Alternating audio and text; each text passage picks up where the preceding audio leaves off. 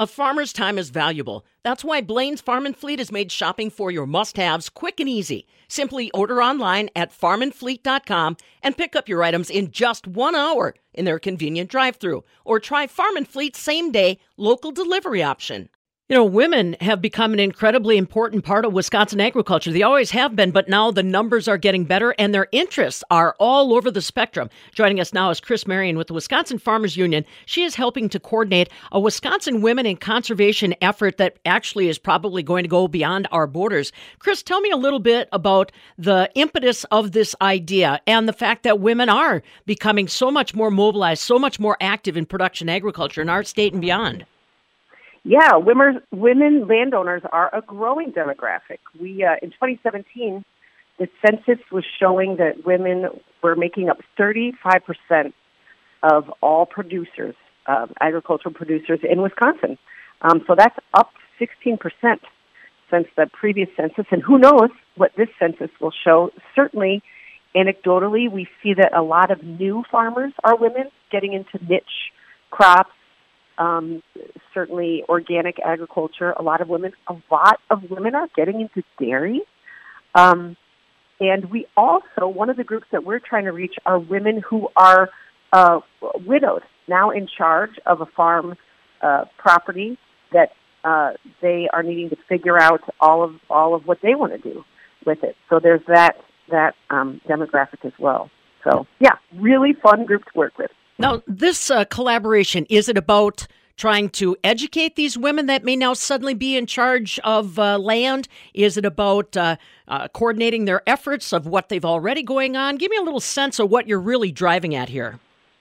So this is actually a coalition of of quite a few groups that is funded by NRCS, by by USDA and the Natural Resource Conservation Service. So the goal is to get more conservation practices on the land um, we already know from data collection that women generally don't have as comfortable and knowledgeable of an interface with USDA and with FSA programs. So some of this is really just to bring women in touch with those agency heads, NRCS, land conservation, um, to get them comfortable with going into their USDA office and talking about what's available to them in terms of getting paid to do land stewardship. Uh, there are a lot of resources out there, but it's generally women don't know as much about them. So that's that's the impetus.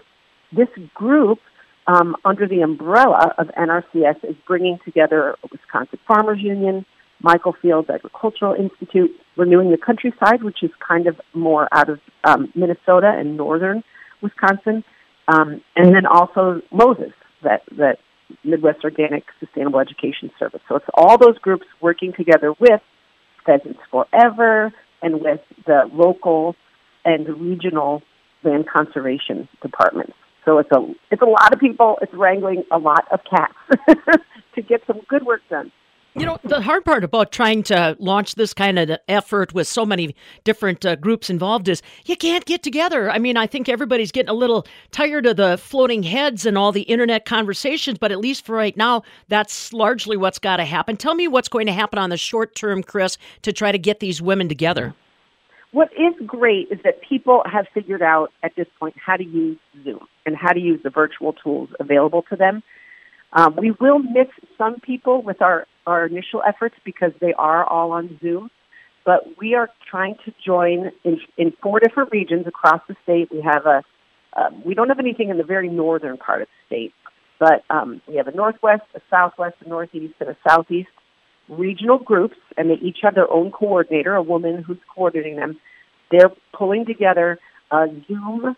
Um, they're convening women on Zoom workshops in March and in April, and that will kind of be the beginning of the conversation. And by summer, we expect to be having field trips, farm tours, um, and education days on the farm where we can actually look at conservation practices and begin to share real nuts and bolts knowledge with each other. Well, let's hallelujah. Let's keep our fingers crossed that indeed is the case. Chris Marion, along with us with the Wisconsin Farmers Union, she is helping to coordinate and launch Wisconsin Women in Conservation. Chris, what I really like is this sense of you are not going to be alone. I see the phrase conservation coaches coined here. That's that sounds like a, a real team approach to empowering these women with conservation this is all about pulling together teams. Um, we are trying to bring the agencies together as, a team, the conservationists, the Pheasants Forever folks, and also the women who are the landowners are also going to be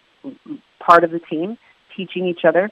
We do have a website at wiwic.org, W-I-W-I-C dot org. People can go on there and check it out, see all the partners involved. And this is completely meant to be a hands-on mentorship. Women who are already experienced in conservation are going to be uh, opening their homes and their farms and their their knowledge to um, people who are just beginning. We even want people to join up who are looking for land, who aren't farming yet, because we want to get the tools to them even before they start with their farm plan. So we're not thinking of any minimums that are required. You're just basically casting the net for any female that's curious or interested in sustainability and conservation. Absolutely, absolutely. I mean, the women women in agriculture are a real mixed group. There's women in urban agriculture.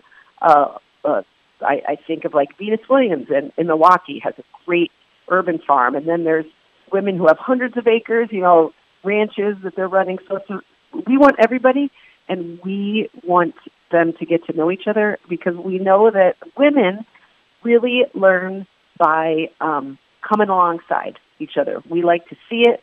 we like to be able to ask questions, get our hands dirty, get our boots on the ground. And I think this is going to have a really big impact on our, our Wisconsin landscape. You make a good point about how sometimes women are less comfortable, less familiar with uh, the Natural Resource Conservation Service or even Farm Service Agency offices. Was that something that you noticed, Chris, or was it something the agencies recognized and wanted to try to work around? There's actual data indicating that. I mean, the amount of women who cross the threshold of a USDA building is far less than men. And then for many years there was actually discriminatory practices where at FSA, if you were a woman, you did not get the same kind of treatment as your either your husband or partner did, or someone who who you know was was farming with a with a man. So we that is that has been an effort. Um, I've worked on other projects that we're trying to overcome that. So we know that, that that's a proven. There are numbers to show that. Um, but I think too, anecdotally, we, you know, women have always been uh, partners in the farm project in Wisconsin and nationwide, but they haven't always been seen as the farmers. So we are trying to change that and trying to get the tools in the hands of women so they can make a, a holistic choices about their farm properties. Chris Marion's along with us. Again, if you're just joining us, this is the Wisconsin Women in Conservation Initiative that we're talking about. They're going to have workshops virtually in March and April with uh, expectations that they'll be able to physically gather sometime maybe later this summer. The registration's open and available at WIWIC org. That's W I W I C dot org. They also have a Facebook and Twitter page that you can kind of catch up on as well. Wisconsin Women in Conservation. And this is not just a one and done situation, Chris. This is a three year commitment. Uh, so I guess if I can't make the first meeting in March, I'm going to have ample opportunity. Yes, we want people to come to our website or or give me a call. My phone number is 608 844-3758. And I want to get your name and your email. I want to put you on a newsletter list so that you know what's coming up. This um, is funded for three years, but we hope that this will be something that is ongoing. Um, Pam, you know that I'm part of the Soil Sisters here in southwest Wisconsin. And this is in some ways modeled on the Soil Sisters idea where we have ongoing potlucks businesses are always being started, farms sold, people hired, ideas exchanged, and we want the same thing to carry over to the whole state and continue on.